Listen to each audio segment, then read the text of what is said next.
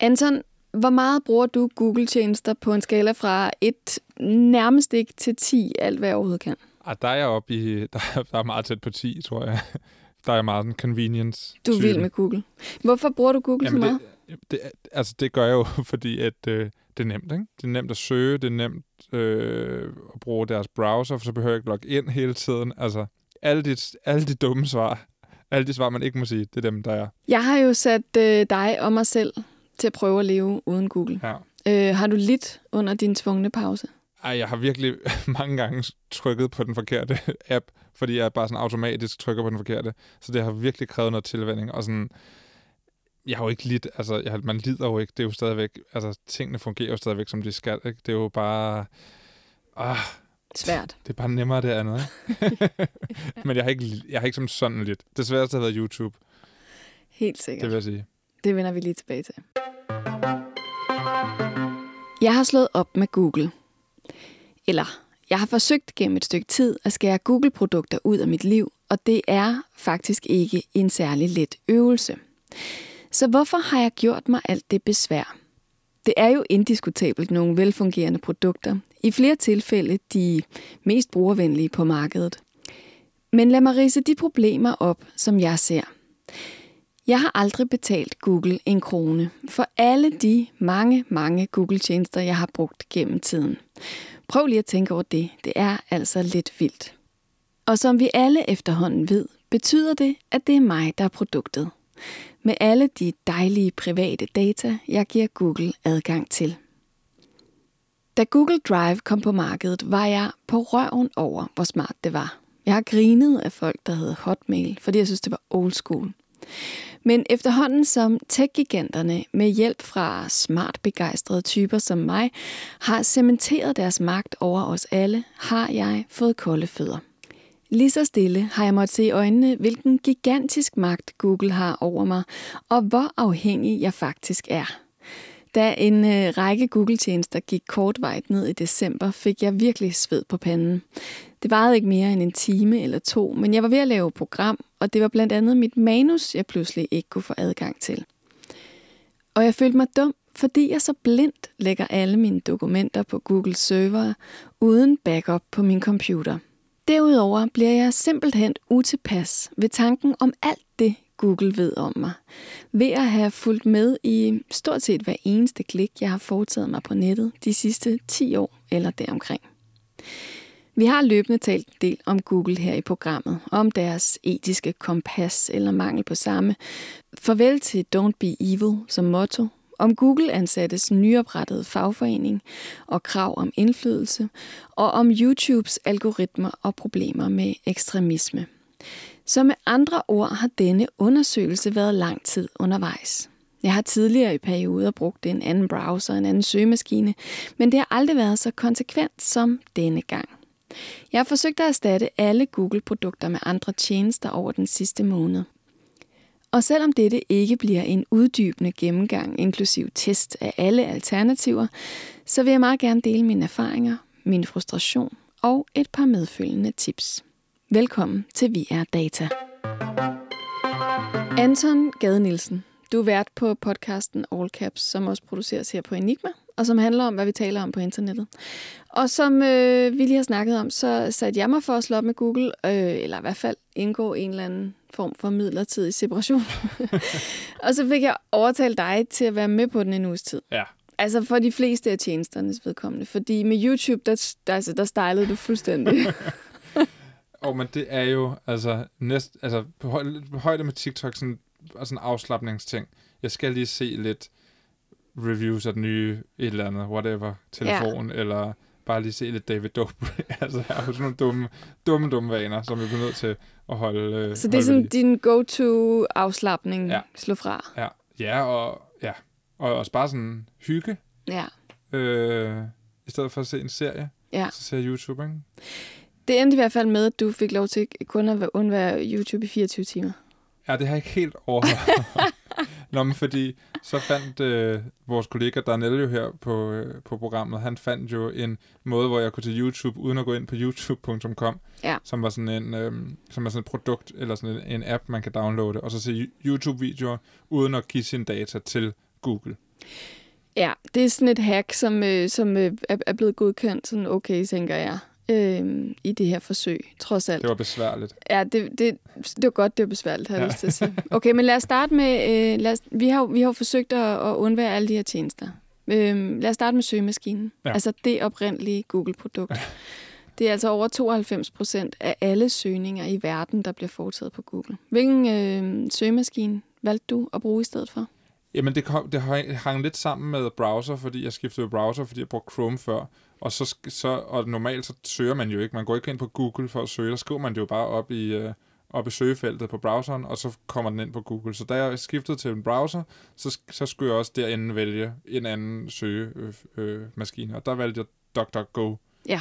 Fordi jeg ligesom havde hørt, at det var, det skulle være den bedste. Men altså, problemet, synes jeg, som DuckDuckGo i hvert fald har imod sig, det er navnet. Man kan ikke sige, øh, jeg DuckDuckGo'er det lige. Ja, det, det er, altså, jeg, jeg troede jo i lang tid, da jeg fik reklamer for det på øh, Twitter, det, de reklamerede meget på Twitter i en periode, der var jeg ret sikker på, at det var et, et mobilspil. Ja, det giver mening faktisk. Ja. ja. Hvordan er det gået med at bruge DuckDuckGo? Det, jeg synes, der er det interessante faktisk, det er, jeg ved egentlig ikke, om det er gået dårligt, men jeg har hele tiden en frygt for, at jeg ikke får det, jeg skal have. Altså, at jeg ikke får de rigtige resultater, fordi jeg bare har, altså i min bevidsthed er Google så meget overlegen end alle de andre. Så når jeg sidder og googler noget, eller Dr. Go noget, så sidder jeg hele tiden og tænker, kan jeg vide, om jeg havde fået det samme på Google? Ej, jeg har stensikkert ikke fået det samme som på Google. Jeg, jeg mangler information, føler jeg. Og jeg er, ikke ret, jeg, jeg er ikke sikker på, at det er rigtigt. Jeg lagde mærke til, at jeg har godt nogle gange lide at at, at søge på, nu siger jeg, bliver ved med at prøve at sige Google, ikke? Altså, fordi det er det, der er blevet ordet. Ja. Øh, men jeg prøver hele tiden at søge på, øh, eller det, det er tit, jeg går ind og søger på sådan nogle vendinger, fordi jeg lige skal være sikker på, om jeg siger, siger det rigtigt, ikke? Og der skriver jeg bare vendingen, og så en af de første ting, der kommer på Google, det er sådan noget øh, ordnet, eller sproget.dk. Og, øh, og det, øh, det skete ikke på DuckDuckGo. Og så tænkte jeg, ah, Google er bedre. Eller også var det bare, fordi det, den vending ikke lige... Altså, Ja. Ja, jeg synes, jeg har samme erfaring. Jeg har, øh, og det har du hørt over skrivebordet i nogle uger, min frustration, når jeg har let efter et eller andet, og så øh, ikke har kunne finde det. Og det er en helt ny fornemmelse. Mm. Det er mm. også det. Man er så vant til, at man finder det i samme sekund, som man leder efter det. Og det der med, at det ikke dukker op med det samme, det er en, øh, en tålmodighedsprøve. Og som du siger, jeg tror nemlig, det er noget med, at man så skal vende sig til at søge på en lidt anden måde, end man ja. har gjort tidligere. Man skal faktisk være lidt mere præcis som jeg oplever det. Ja, ligesom, ligesom i starten, man brugte en søgemaskine, ja. der var det meget sådan med, så skal du skrive and og ja. or, eller sådan, der skulle man virkelig sådan søge i koder på en eller anden måde, og nu er det jo bare, så skriver man jo bare sådan, når man, hvad hedder, bla bla, altså i hele sætninger, ikke, som om man er en morfar. Ja, ja, men det er rigtigt. Der er noget med det, man skal være mere præcis i, både hvordan man formulerer sig, og man får alle de rigtige ord med på den ja. rigtige måde ja. og sådan noget. Og så er der noget med indstillingerne, som jeg stadig synes er lidt svært. Jeg kan ikke, øh, jeg kan ikke søge på danske resultater. Jeg kan slå en knap til, der hedder Danmark. Mm. Øh, men der kommer øh, rigtig ofte mange flere engelske resultater op, selvom jeg leder efter noget specifikt dansk. Og så har jeg også noget med dato. Jeg kan ikke søge på, som jeg også tit gør, det sidste år, den sidste måned, den sidste uge. Øhm, eller det vil sige, det kan jeg godt, men jeg synes ikke, det virker. ja, det er nogle gange lidt vigtigt, når man skal sidde og researche på ting, at man ikke får en eller anden artikel, som er 17 år gammel. Ja, og det er jo så der, hvor det også spiller en rolle, hvad vi to vi laver, ikke? Jo. Og det, jeg vil sige, altså, ugens program er blevet dårligere. Nej, det ved jeg ikke, om det er. Men jeg havde det sådan lidt, gør jeg det her på bekostning af research? Ja, altså fordi det er, det er stort set det, øh, det, man laver hele dagen. Det at sidde og søge sig frem til viden på alle mulige måder, på alle mulige ting, om det så er billeder, eller videoer, eller artikler, eller ja. vendinger, eller hvad det nu er. Det er ligesom hele tiden, og det er ikke sikkert, at alle har det ligesom os i deres arbejde, men det betyder i hvert fald øh, helt vildt meget. Ja. Til gengæld så vil jeg sige, nu har jeg brugt den lidt længere end dig. Øh, jeg er mindre frustreret. Jeg kan altså, mærke, at mit frustrationsniveau er gået ned. I starten var det meget højt. Jeg brugte Ecosia lige først, fordi jeg tænkte, plante træer. Det er en browser, der planter træer, når man søger. Øh, fra deres øh, annonceindtægter, det vil sige, der er reklamer på Ecosia, men de bruger dem til at plante træer. Det lyder jo mega sympatisk, ikke? Øhm, så den brugte jeg først. Den var jeg simpelthen ved at flå fra hinanden. Så gik jeg over til DrGo. og, og, der, altså, i starten var jeg også frustreret, men det, det er faktisk blevet mindre. Altså, det er den, der bliver bedre, eller er det dig, der bliver bedre? Ja, det er så spørgsmålet. Jeg tror, det er mig, der bliver bedre til ja. at DuckDuckGo, ja. dybest set. Ja. Øhm, og så Og så den anden ting, som jo jeg faktisk kan mærke, det er, at jeg nyder, at jeg ikke bliver tracket. Ja. Det kan jeg faktisk, jeg kan mærke sådan, ah, den der tilfredse, tilfredse fornemmelse af, at Google ikke ved, hvad jeg søger på. det, det skal man altså ikke underkende. Så er der jo Google Drev og tilknyttet Google Docs. Det, øh, det her det er faktisk vores første program, der er lavet, uden at vi har delt manus lige præcis der. For det er jo der, vi plejer at arbejde sammen. Der har vi arbejdet sammen altså siden altså i 10 år eller sådan noget. Ja. Hver gang vi har arbejdet sammen, så har vi brugt Drive. drive ikke? Google ved faktisk alt om vores to samarbejder. Drev er noget, man virkelig, virkelig vender sig til. Jeg kan huske, da jeg begyndte at bruge det, tænkte det er det smarteste i verden. Altså man kan sidde og se, man kan sidde og skrive samtidig i et dokument. Øh, Jamen, det man, altså første gang, man brugte Drive, var, det var magi. Det var fuldstændig magisk. Ej, prøv at se, nu skriver jeg, du er grim, og så kan man se det over på den anden skærm, og så, så kunne man sidde og have det sjovt med det, ikke? Det er det. Det, altså, øh, det, var, det var helt magi, og da, man, da det så stoppede med at være rigtig sjovt, så var det bare skide smart, ja, ikke? Jo. Altså, fordi det er jo ligesom, øh, man har alle sine dokumenter i skyen, øh, og så integrerer det med det der Google Docs, som er sådan en cloud text editor, kan man sige, hvor man bare, øh, ja, skriver og bruger, ligesom man kunne bruge Word eller whatever. Ja. Og det er en af dem, som jeg i hvert fald har haft ret svært ved at erstatte. Jeg gik ind, jeg har en Dropbox-konto, gik ind og prøvede det. Hvordan jeg så skulle gøre det, den integrerer med blandt andet med øh, det, der hedder Word for Web. Øhm, så man føler sig hensat til de gode gamle dage i Microsoft-tiden, men bare meget dårligere synes jeg. Fordi den ligesom øh, indimellem mistede forbindelsen, og så sagde den, nu skal du gemme alle dine ændringer og renew dokumentet, hvor jeg var sådan noget, hello! Det er ligesom, øh, altså det er jo fuldstændig imod ideen om, at, at jeg bare ved, at I altid har min ryg og har gemt alle ændringer. Ja, det at der jeg... med at gemme, det er meget gammeldags, ikke? Jo. Husk at trykke gem. Specielt når man arbejder i et cloud-baseret ja. Øh, teksteditor, vil jeg sige. Det, det synes jeg er et problem. Man printer det direkte ind i internettet. ja, præcis. Så der havde jeg altså problemer. Øh, der, der må jeg sige, der har jeg stadigvæk ikke fundet mm. den gode løsning, Nej. og det er der, jeg virkelig er udfordret. Ja.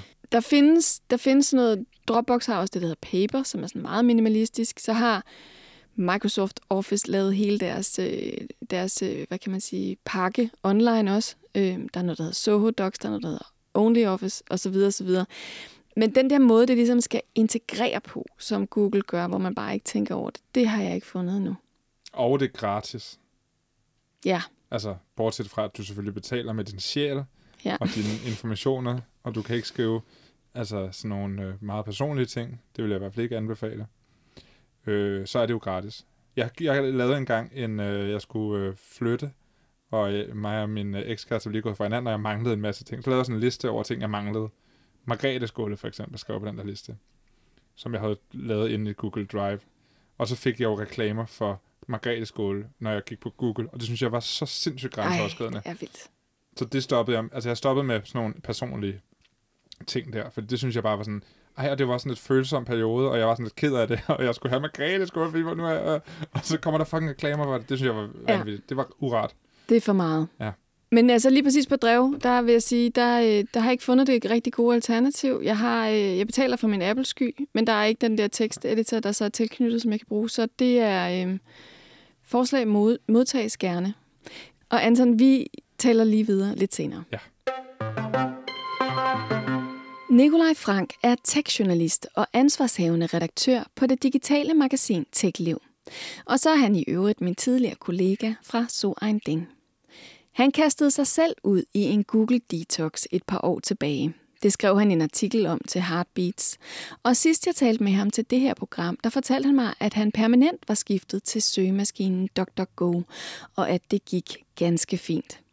Han kan fortælle mere om Google som virksomhed, hvorfor opfattelsen af brandet er blevet mindre positivt gennem årene, og så kan han give nogle insights om, hvordan vi deler data med Google-tjenester. Nikolaj, hvor meget bruger du Googles produkter i dag?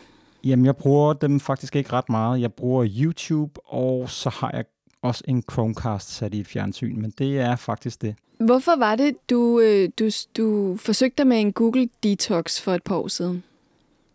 Jamen, det er jo ikke noget, jeg bare forsøgte mig med det. Jeg synes jo, at jeg er lykkes med det, men altså, man kan sige, at grunden er jo, at jeg ikke er særlig begejstret for, at Google de indsamler en masse data om mig, når jeg bruger deres tjenester. Og jeg synes jo, at man skal kunne leve et, et digitalt liv, uden at der er nogen, der følger med i alt, hvad man foretager sig. Og det er Google jo ikke så gode til at, at lade en øh, passe sin egen business, når man er på nettet. Og hvordan, øh, altså, hvordan er du lykkedes med det, har jeg lyst til at sige? Er det, noget, er det noget, der har taget dig lang tid, eller er det noget, du kunne gøre sådan relativt hurtigt fra den ene dag til den anden? Jeg vil sige det sådan, at øh, der er en, nogle af tingene, der har taget mig noget tid. Øh, blandt andet det med søgemaskinen, den synes jeg var lidt svær i starten. Det der med, at, at øh, kan man overhovedet bruge nogen anden søgemaskine? Men det har jeg jo fundet ud af, at man godt øh, kan, og jeg har nu brugt øh, den søgemaskine, der hedder DuckDuckGo i to år eller sådan noget, og det fungerer altså helt upåklageligt. Okay. Vi vender lige tilbage til nogle af de mere, øh, hvad kan man sige, mere præcise Google-tjenester, men nu vil jeg lige høre sådan lidt overordnet. Hvordan tænker du, at øh, vores forhold til Google har ændret sig gennem årene? Altså, jeg tænker, vi er gået lidt fra en meget beundret startup og frem til det her øjeblik, hvor der så er nogle af os, der har lyst til at prøve at gøre os fri af den her mastodont. Ja, men det er også fuldstændig sandt. Altså, folk var sådan helt op at ringe, fordi de kunne få en Gmail-konto for en 15 års tid, tid siden, og øh, synes, at det var helt fantastisk med alle de der nye produkter, de, de satte i søen, som man kunne bruge gratis. Men man kan sige, at, at øh, teknologien var, var meget ny på det tidspunkt, øh, og, og derfor var folk sådan meget øh, ja, sådan teknologibegejstrede og, og, og måske også lidt ukritiske, men med, med alting når det, når det ikke er nyt og spændende længere, så begynder der at vise sig nogle bagsider af medaljen, og, og det er jo dem, som vi har, har set øh, blandt andet med Google. Og det er derfor, vi ser det her sådan såkaldte techlash, hvor både almindelige mennesker og lovgivere ligesom begynder at få fokus på, at alt ikke er så rosenrødt i techland, som man måske troede for nogle år siden. Og hvad er det for eksempel, Google bliver kritiseret for som virksomhed? Nu har du nævnt det der med dataindsamling nogle gange, men der er jo faktisk flere ting, som Google bliver kritiseret for, ikke? Det er lidt der, den er startet, kan man sige. Det er jo det der med, at det er gået op for folk, at, øh, at der ikke er noget, der er gratis, at man betaler med sine data i stedet for. Men øh, sådan, hvis man rykker sådan lidt længere op, så er det jo også, at de har noget, der minder om, om, om øh, monopol på blandt andet søgninger. Øh, og det er der jo ikke nogen, der er ret glade for, når firmaer bliver så store, at de næsten har monopol på noget. Og det betyder også, at de har en ekstrem kontrol med annoncer på, på søgemaskiner. Og derfor så, så bliver de øh, meget, meget dominerende i, i vores samfund. Og det er, jo, det er jo noget af det, som kritikken går på. Ser vi i det hele taget en bevægelse i retning af at gøre op øh, med alt det, der er gratis? Eller er det kun sådan nogle nørder, som også to Nikolaj, der tænker over det? Jeg vil sige, i det store billede, så er det jo ikke sådan, at der er millioner af mennesker, der pludselig søger væk fra Google og Facebook. Øh, det er stadigvæk et, et fortal.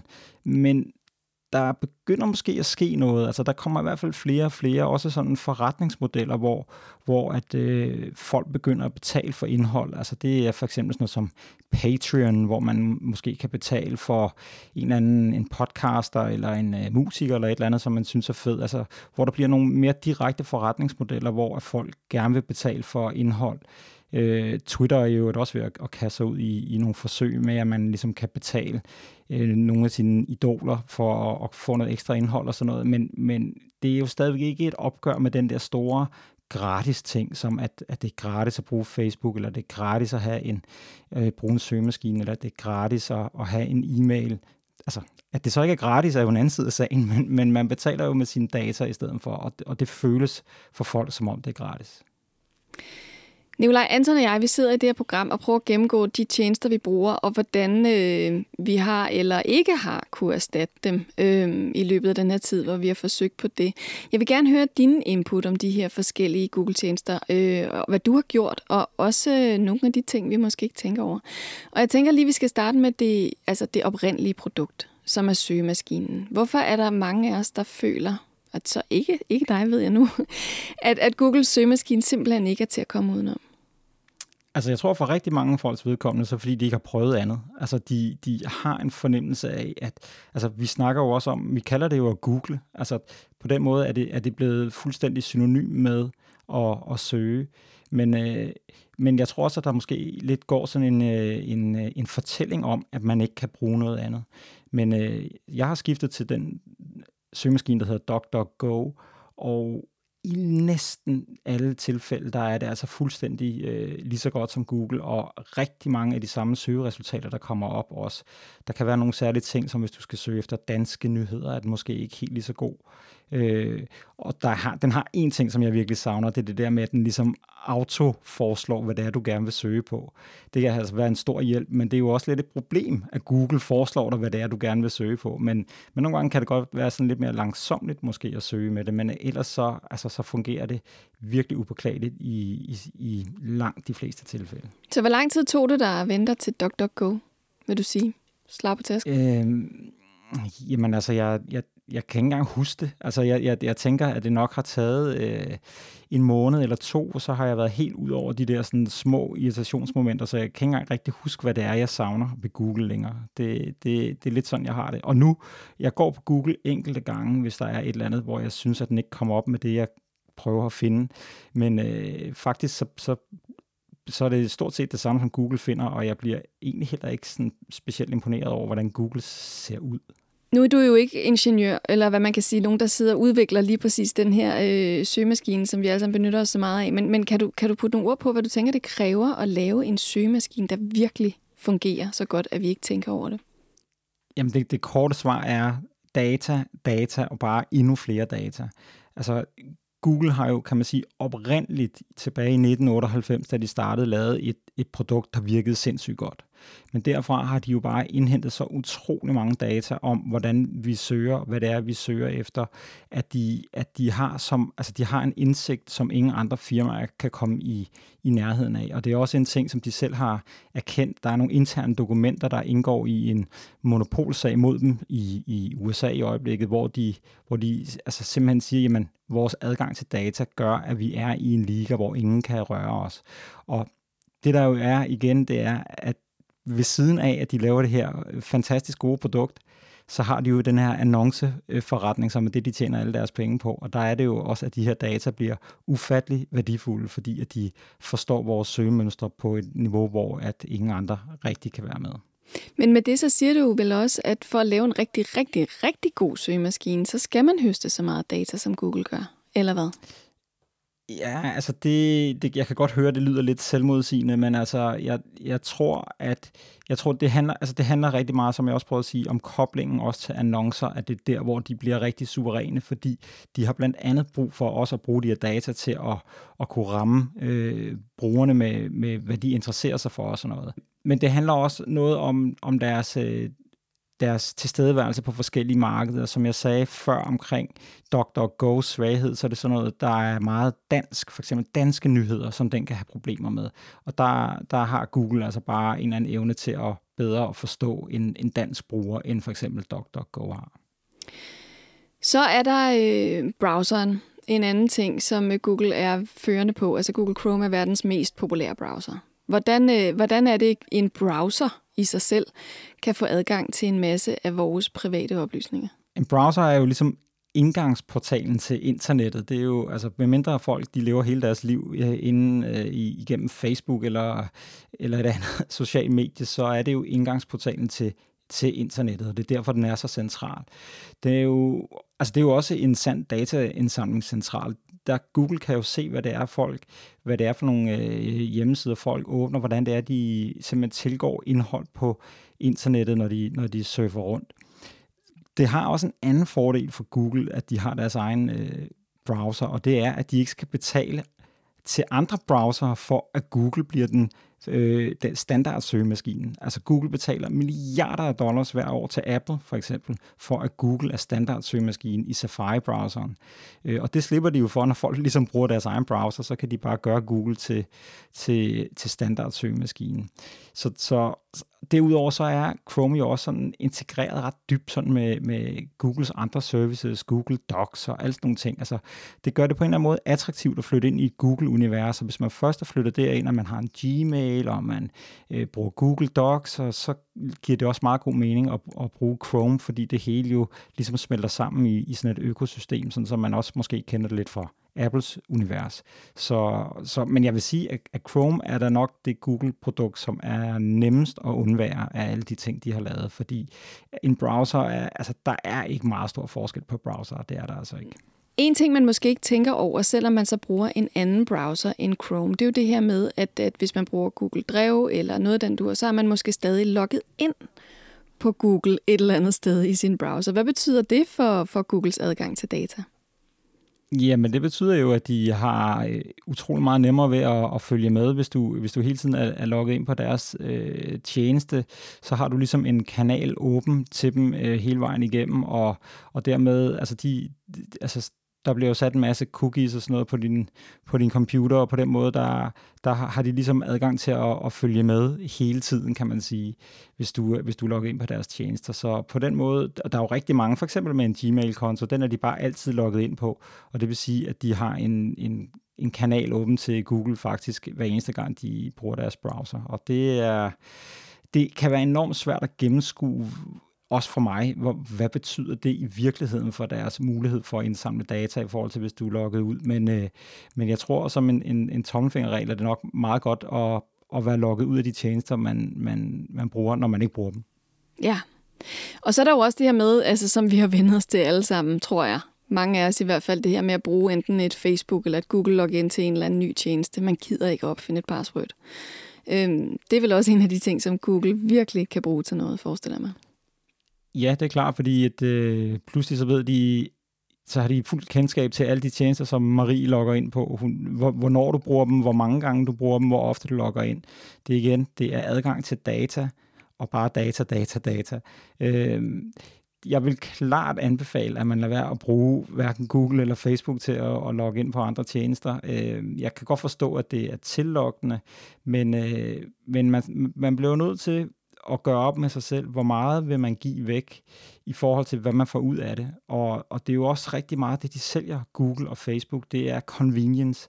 De gør det nemt øh, med nogle af de ting, som ellers er lidt besværligt, og det betaler man dem så for, ved at de kan følge med i, hvad man foretager sig. Men øh, ja, herfra, altså jeg, jeg har ikke logget ind på en eneste ting med, med Google eller Facebook, og jeg bruger jo en password manager, hvor jeg troligt sidder og opretter et nyt password til hver evig eneste tjeneste, øh, og det kan man jo altså også for eksempel bede sin telefon om.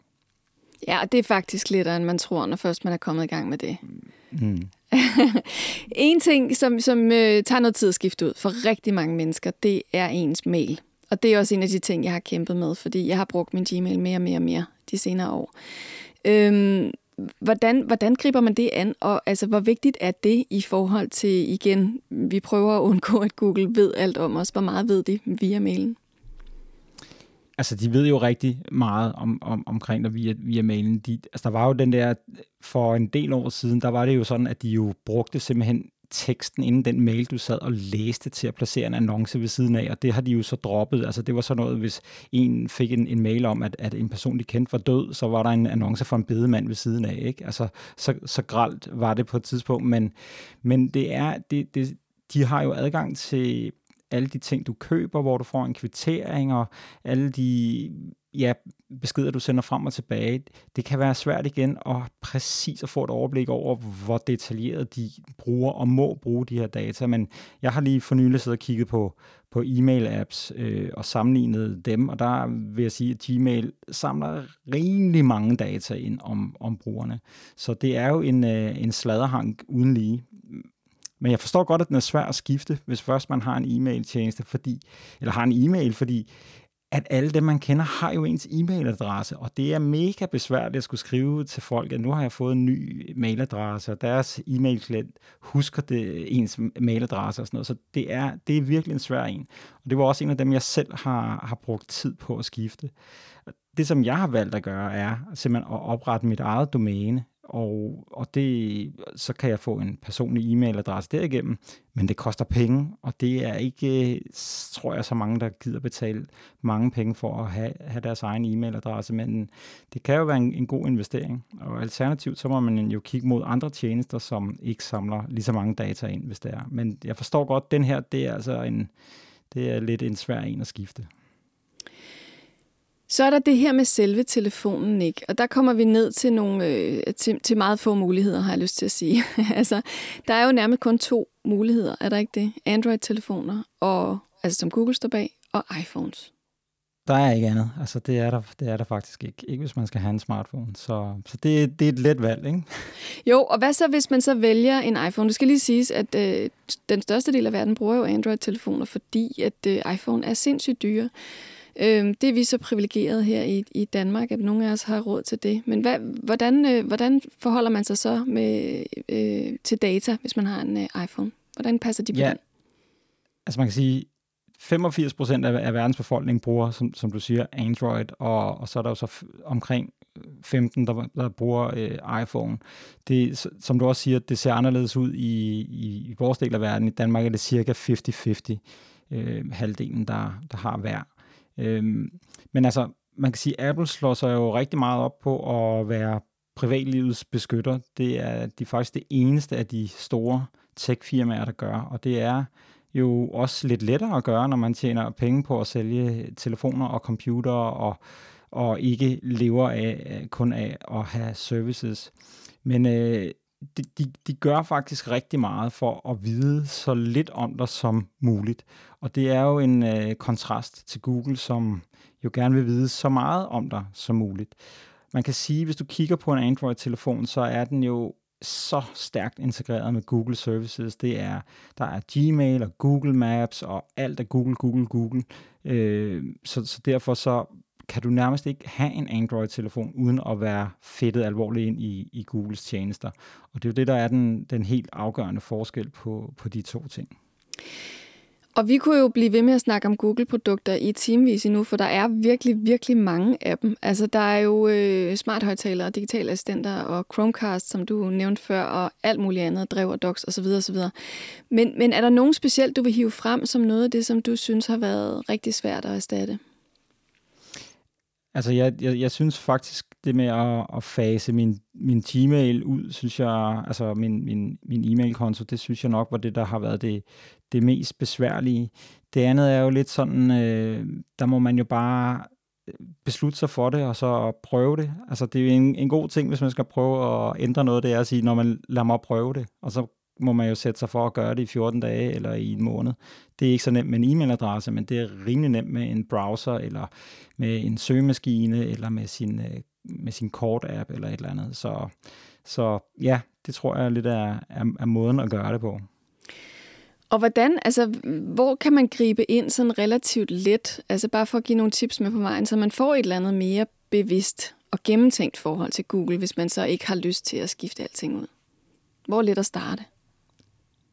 Jamen altså, jeg, jeg, som sagt, jeg vil, øh, jeg, vil, jeg vil prøve at starte med søgemaskinen. Det er ligesom kernen i deres produkt, og hvis du først, altså hvis du kan undvære den, så, så kan du nok også undvære nogle af de andre ting. Øhm, det er jo, altså ja, sådan noget som Google Maps er jo også en sladderhang. Den fortæller Google, hvor du, hvor du befinder dig henne. Og, men igen, altså valgmulighederne er jo ikke mange. Du er jo næsten nødt til at bruge Apple Maps, hvis det er, at du ikke bruger øh, Googles. Øh, og så, så på den måde, så, så bliver nogle af de her ting bliver simpelthen også et valg mellem Apple og Google. Andre, andre, andre steder har du lidt mere valg. Altså når det kommer til browser, der kan du bruge Firefox, som er jo en, en, en, en god gammel traver, som stadigvæk virker sindssygt godt og har enormt meget fokus på privatliv. Så, så man skal måske orientere sig en lille smule, men i modsætning til Facebook, hvor man for eksempel ikke kan, hvis, hvis ens venner de bruger Messenger, så er man ligesom fanget ind. Det kan du ikke undgå at bruge. Men øh, det kan du godt med Google, fordi at du ikke har så meget den der kommunikation øh, med andre igennem Google. Så øh, jeg vil sige, for mig har YouTube, det har været uerstatteligt. Det, det, det kan, der findes ikke noget alternativ til YouTube, og der må man bare bide i det sure æble og sige, det er, det er simpelthen den, det, det, man kan ikke leve uden det, ikke? Jo. Nikolaj, tusind tak for din tid. Jamen, det var så lidt.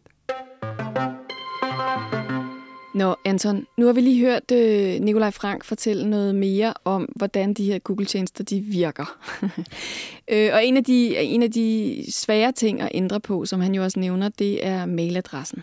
Ja. Det er, altså, det er altså lidt en udfordring. Uh, det har i hvert fald været en udfordring for mig. Hvordan har du grebet det an overhovedet og, og prøve at, at frisætte dig fra det, har jeg lyst til at sige?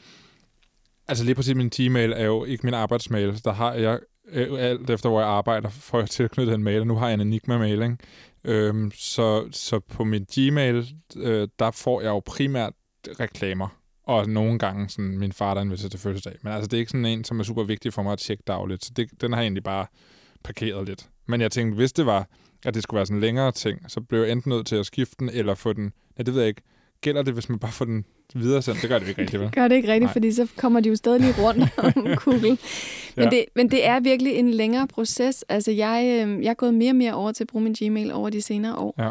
Øhm, og det er den, jeg bruger som selvstændig. Øhm, så der, der, der var problemer for mig. Mm. Jeg, har så, jeg har så købt et domæne for et stykke tid siden, som jeg ikke har fået aktiveret. Så nu havde jeg så en lejlighed til at gå ind og aktivere mit domæne. Jeg har stadigvæk ikke nogen hjemmeside, men det kommer. Og så øhm, lave min, øh, min nye, fede, øh, selvhostede mailadresse. Altså, det tager jo 100 år, før at øh, folk ved, det er den, de skal skrive til. Ja, men på den anden side, så, så er der også noget tjekket over at have, altså ikke at henvise til en Gmail. Det har jeg altid tænkt, når jeg skulle henvende mig til nogen, så tænkte, nå, du har bare en Gmail, okay. Så... Som er ligesom alle andre. Det er mere professionelt at have købt et domæne, ikke? Jo, og jo, det er det egentlig på en måde. Jo. Så det er ja. en meget god anledning. Jeg vil altså også lige sige, at der findes også nogle alternativer, hvis man ikke vil købe et domæne, selvom at det koster sådan noget 20 kroner om måneden at gøre. Men man kan jo også få en mailfence, eller en protonmail, eller nogle af de andre virkelig nørdede, men super sikkerhedsorienterede ja. øh, mailadresser, som er gratis. Eller en hotmail. Ja, du skal bare gå ind og go det, så ja. finder du nogle gode, gode alternativer. okay, så er, der, øhm, så er der Maps. Gud ja. Ja, fordi den, øh, den ligger altså også helt foran på min iPhone, som en af de knapper, ja. jeg normalt trykker rigtig meget på. Der kan jeg huske, da Apple lavede deres Maps, der, ja. der blev man tvunget til at bruge den på, øh, og det gør man stadigvæk lidt på en iPhone, ikke? Altså det er meget sjældent, man har mulighed for at sige åben i Google Maps, og så skal man ind og kopiere adressen og putte den over og sådan noget, ikke? Men der kan jeg bare huske, at Apple Maps var bare... Øh, det, det var, kunne ikke finde ud ja. af det, og man endte, for, man endte forkerte steder nogle gange. Altså sådan helt basic. Det, det, sådan er det jo ikke mere. Nej, det er ikke sådan, at den ikke kan finde deciderede adresser. Det, det, det kan den var, godt. Sådan var det engang. Det var ret sindssygt, ikke? Ja. Ja, nu er det, øh, det er faktisk nogle helt andre ting, har jeg fundet ud af, jeg brugt Google Maps til. Øh, det er sådan noget med at vurdere sådan, trafik. Hvor lang tid tager det at komme derhen ja. lige nu på det her tidspunkt, fordi det synes jeg, Google har været super god til. Øhm, og så er det sådan noget offentlig transport. Jeg brugte tidligere rejseplanen meget. Nu er jeg faktisk gået over til at bruge Google Maps. Nå. Altså før min separation fra ja, Google. Ja. Øh, fordi de også er begyndt at ligesom vise offentlig transport, ja. hvis man har lyst til det. Ikke? Men synes du det er så præcist som rejseplanen? Mm, jeg ved ikke, om det er lige så præcist. Jeg har brugt det et par gange, hvor det har virket. Brugerfladen er bedre end rejseplanen. Ja, det, der skal ikke så meget til. Nej. Men altså, man har jo alternativer. Man har Apple Maps, øh, man har OpenStreetMap, som jeg jo nævnte i et tidligt program her, øh, om, som handlede om digital nødhjælp, som er et meget sympatisk projekt mm. også, hvor man kan bidrage på alle mulige måder. Øhm, det, som jeg fandt ud af, var noget af det sværeste, det var egentlig, at, at folk sender pins, alle andre på Google Maps. Så det er sådan, at vi er her. Jeg skulle mødes med en veninde i en skov. Ja. Nå. Og så var det sådan lidt, send en adresse, øh, siger hun så. Altså, jeg er ude i Harskoven. der er en skov. ja, ja, og der, der, der bliver det et problem, man ikke bruger den samme app, ikke? Jeg kan huske, dengang Apple Maps kom frem, der var det også det der med, at man kunne se det i 3D. Ja, det var fedt. Ja, har du nogensinde brugt det? Nej. jeg kan gå uden for døren, så er det hele i 3D. Men jeg synes, den var flottere. Nu kiggede jeg, fordi det er lang tid siden, jeg har haft Apple Maps åben. Det er kun, hvis jeg ved en fejl har trykket på en adresse, og så har den åbnet den, og så skal jeg hoppe ud af den over i Google. Men jeg synes, den er flot. Altså, jeg synes faktisk, brugerfladen er flot, og den er lækre. Ja, og den fungerer ganske fint og faktisk upåklædeligt, når man skal finde vej, for eksempel i bil, vil jeg sige. Der ja. er ingen problemer. Øhm, men nu kommer vi til noget, der har givet dig problemer, ikke? Altså, det er jo, øh, det er jo YouTube. Det er jo en helt anden kategori, fordi der, øh, altså, det er jo sådan en Facebook-kategori. Der findes ikke rigtig nogen alternativer. Der findes ikke nogen alternativer til, øh, til YouTube. Altså, jo, TikTok på en måde, ikke? Ja. Altså, hvis det er sådan den der sådan lidt dumme version, altså den dumme, den dumme øh, kategori af YouTube-videoer, sådan noget tidsfordrivs YouTube, men hvis jeg skal se en anmeldelse af et eller andet produkt, eller hvis jeg skal se nogen øh, snakke om, ja, I don't know, altså hvad fanden er det, jeg bruger al den tid på. Men, men YouTube, der er, der er jo ikke noget alternativ til YouTube. Nej. Og så er, der, så er der nogen, der måske ville kunne finde på at sige Vimeo. Altså, det, det skulle jeg lige til at sige. hvis det var, I hvert fald, hvis man skulle uploade et sted øh, med noget, hvor det ikke handlede om followers, hvor du fjerner alt ja. det sociale medie fra det. Og alle videoerne. Så, Alle de sjove videoer. Ja, Det er rigtigt. men du skal bare embedde en, øh, en, et eller andet video, hvor det er ligegyldigt, om den bliver fundet. Ej, okay, jeg kan godt høre, at maler mig selv op i hjørne. Nå, men der er jo bare ikke noget. Altså, du kan, du går, man har jo aldrig nogensinde hørt nogen sige, og så sad jeg bare lige på Vimeo i tre timer i går aftes og så alle mulige fede videoer. Det er Nej, kun, hvis man ved, okay, den her video, der er lidt flere bryster på, eller lidt flere, I don't know, et eller andet. Øh, den er lidt mere dirty, men den er kunstnerisk. Så ligger den på Vimeo. ja, det er faktisk rigtigt. Det er sådan lidt kunstneragtigt.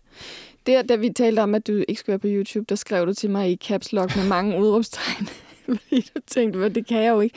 Hvad endte du med at gøre? Altså, hvad, hvad, hvad, s- Jamen, jeg endte jo med, altså for, også lidt fordi, at jeg så også skulle researche en YouTuber til, til ugens uh, all caps, og bruge en app, som hedder FreeTube, som er YouTube på app, men som ikke sender en øh, privat, som ikke sender, jo, Data som, videre, som ikke sender ja. data videre til Ja. YouTube, ikke?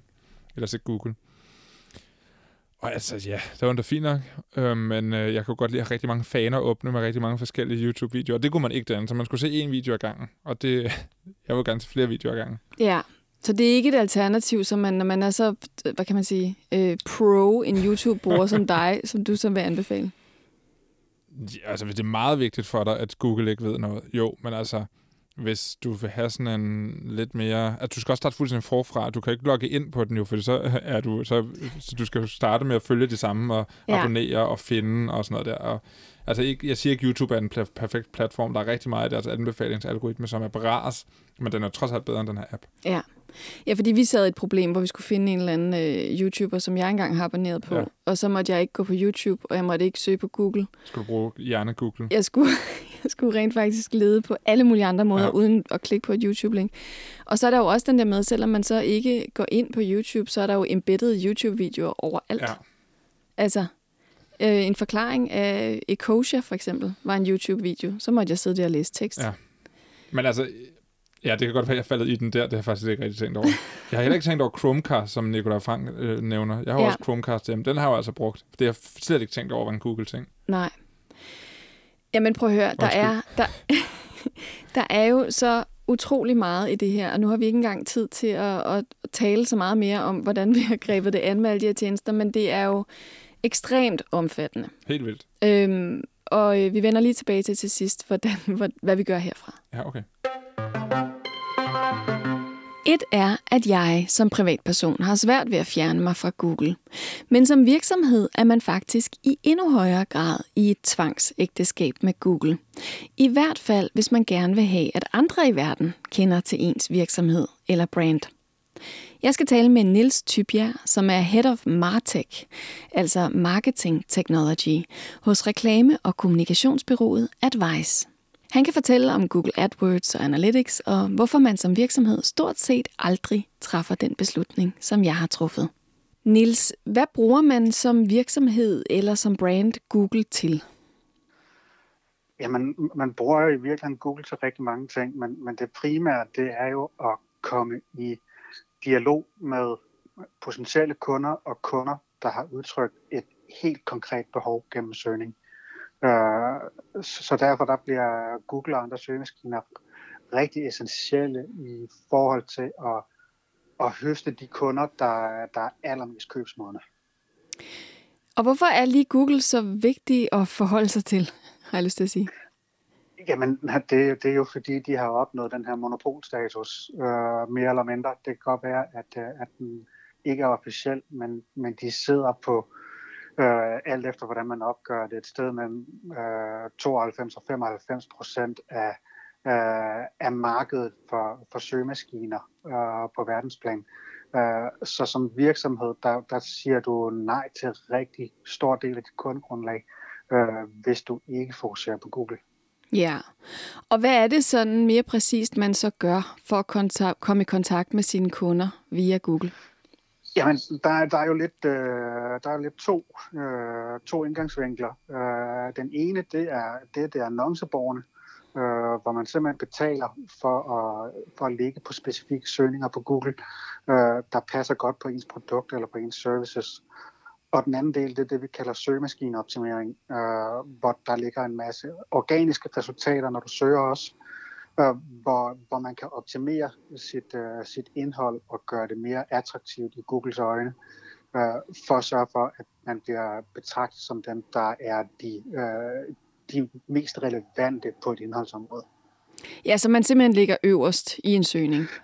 Ja, det der jo lidt er, det er, at, uh, at hvis du ikke ligger på side 1 på, på Google, så, uh, så får du nærmest uh, intet af trafikken. Det er over 90 procent af, af trafikken, de, de går til, til de 10 resultater, der er organisk på side 1, og så de annoncer. Uh, så, så hvis du ikke ligger der, så, så eksisterer du ikke rigtigt. Okay, så der er virkelig, virkelig grund til at gøre noget ud af det her for havne på side 1 hos Google. Ja, det, det, det, man kan sige, det, det svarer i, i virkeligheden en lille smule til, om, øh, om du har en butik på, øh, på strøget øh, i København, eller om din, din butik ligger nede i en eller anden obskur sidegade, hvor der ikke kommer nogen mennesker forbi. Det er ret afgørende for, hvor, hvor mange kunder du får ind i butikken. Ja, ja, det er klart. Og nogle af de her øh, værktøjer eller tjenester, som man bruger til det her, det er det, der hedder AdWords og Analytics. Kan du ikke prøve at forklare sådan, øh, med eksempler, hvordan bruger man de her ting? Uh, jo, altså man kan sige, uh, sige uh, Google AdWords, eller Google Ads, som de kalder det nu, uh, efter en lille rebranding. Uh, det, det fokuserer jo sådan helt særligt på, at man i virkeligheden øh, køber ind i nogle forskellige søgeordskombinationer, som man gerne vil lægge på. Øh, og så foregår der i virkeligheden et, øh, et auktionsprincip, øh, hvor, hvor Google de, øh, de i virkeligheden tager alle dem, der dem, der byder ind, øh, og så ligger der nogle forskellige kvalitetsparametre i det, både i forhold til, hvor meget man byder, men også om Google vurderer, at det er kvalitetsindhold, der ligger på siden, at det matcher søgningen, og så ud fra det, så bliver der så lavet en prioritering, om ens annonce bliver vist eller ej, og så betaler man per klik. Og det kan, og det kan variere fra, øh, fra, fra, fra til under en krone øh, på, på de ting, der ikke er så konkurrencepræget til at hvis du vil ligge som, på sådan noget som for eksempel hele lånemarkedet, så kan et klik godt koste 150 kroner. Ja, det var AdWords. Hvad så med, med Analytics? Hvordan bruger man det? Uh, jamen, Analytics, det er, det er jo i virkeligheden en, en analyseplatform, som Google stiller til rådighed, øh, faktisk med, øh, med den fokus på, at, øh, at folk gerne skulle, øh, skulle bruge nogle flere penge på annoncering, hvis det er, at de er bedre til at optimere på de digitale kunderejser. Og det gør man jo gennem viden. Øh, så Google Analytics, det er sådan et lille script, man lægger på sit website, der gør, at man i virkeligheden kan, kan registrere den brugeradfærd, der er på siden. Øh, det vil sige, at man kan både se, hvad det er, folk de, folk de ser på på sitet, om de for eksempel udfylder formularer eller, eller et købsflow, øh, men man kan også se ret detaljeret, hvor brugerne de kommer fra. Så er de for eksempel kommet fra, fra en Google-søgning, enten organisk eller betalt, og kom de fra en Facebook-annonce, eller var der nogen, der linkede til os, der sendte trafikken videre. Og det, det gør, at man kan blive meget klogere på sin forretning, øh, og hvor man skal lægge sin fokus. Så det er faktisk lidt et indblik i, i, i Googles øh, utrolig meget data, og hvordan man kan bruge den. Ja, de forærer noget af det, øh, men selvfølgelig med, med den fokus på, at det her skulle betyde, at man så godt kan se, at der er ret god forretning i at køre Google Ads. Øh, fordi det er jo en af de ting, der så typisk så viser sig, når man kigger på, på data, at det er at det er en af de trafikkilder, der, øh, der giver den bedste return on investment for rigtig mange virksomheder. Øh, så, så på den måde, så ligger Google Analytics jo og understøtter, at folk de bliver ved med at bruge penge på Google Ads. Ja, ja. Niels, vil du sige, at man som, som brand realistisk, og øh, altså, nu mener jeg også med en eller anden form for succes, kan beslutte ikke at have noget med Google at gøre? Det, det kommer jo lidt an på, øh, på ens forretningsmodel, men hvis man lever af at skulle kunne tiltrække folk, der ikke øh, kender ens brand på forhånd, men efterspørger et produkt, som man tilbyder, så er det rigtig, rigtig svært, fordi der, der ser vi altså bare, at, øh, at der starter kunderejsen bare i langt de fleste tilfælde på Google med en søgning for at prøve at finde ud af, hvad er i virkeligheden udbuddet her. Øh, og hvis du ikke er til stede der, øh, så eksisterer du ikke i brugerens øjne. Men hvad, hvad er, øh, altså jeg ved godt, de ikke er så, så stærke og ikke er så mange, men hvad er alternativerne?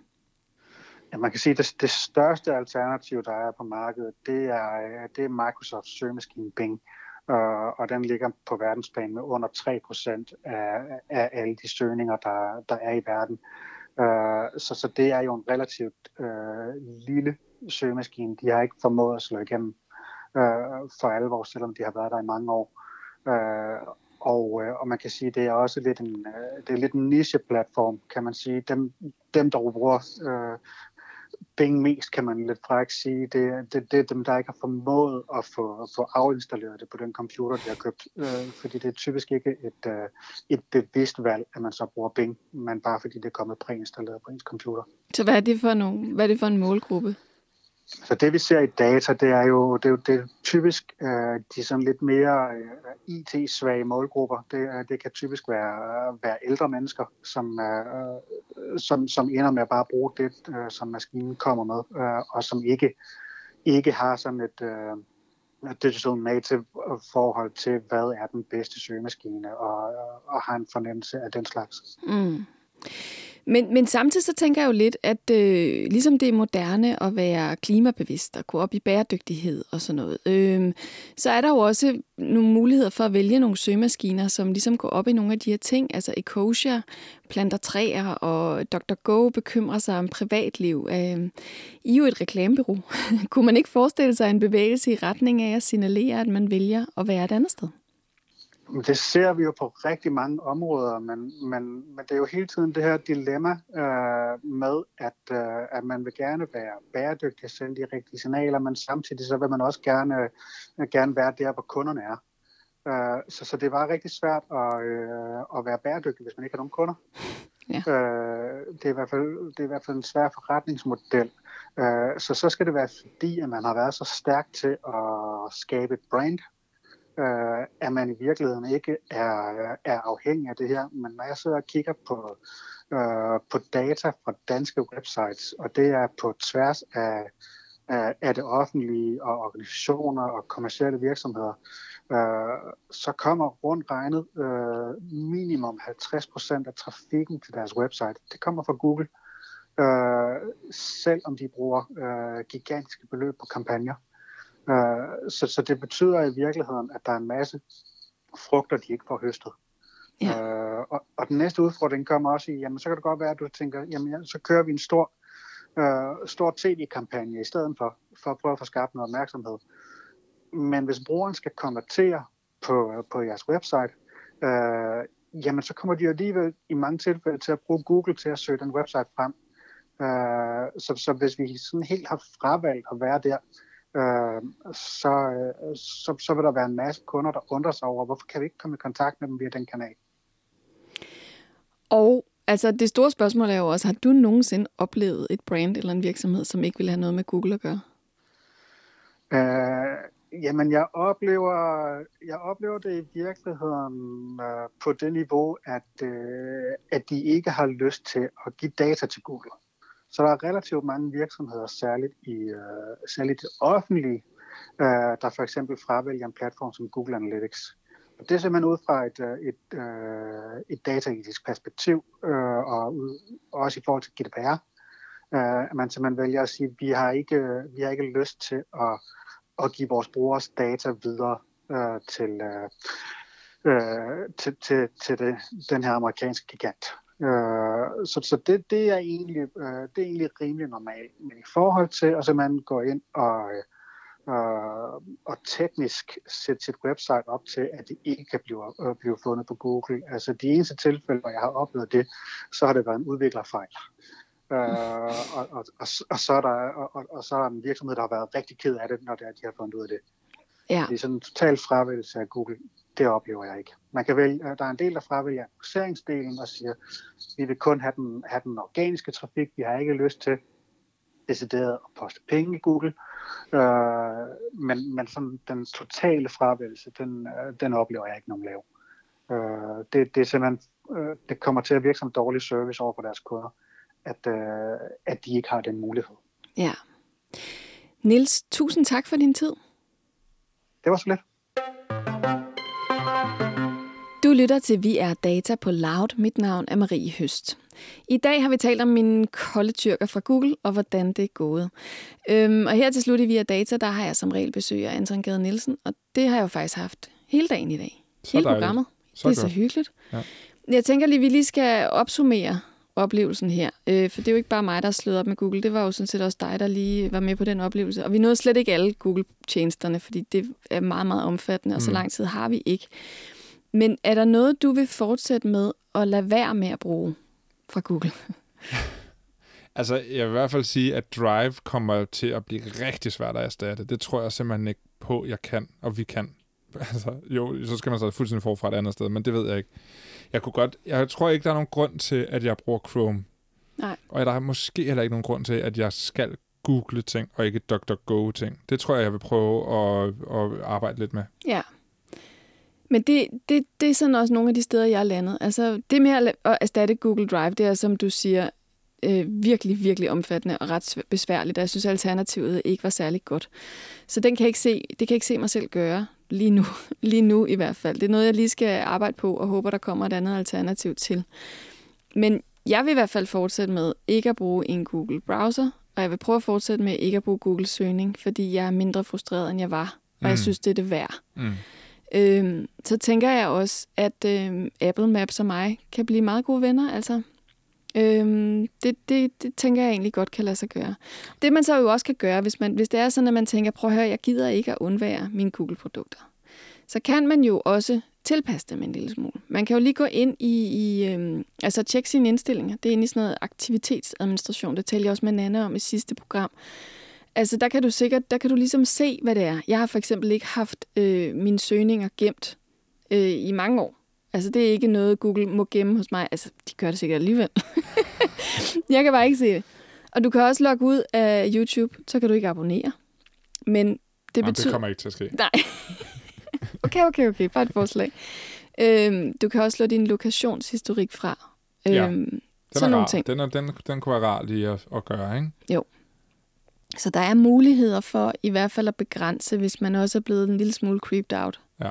Af at tænke på, øh, på Google mastodonten, der ligesom følger med i, i vores liv. Her til sidst, der tænker jeg, at øh, du har faktisk en anbefaling. En anbefaling, som jeg giver øh, hele tiden til alle, der vil høre det, det er Land of the Giants, en podcast-serie lavet af Vox Media, som øh, er på tredje sæson.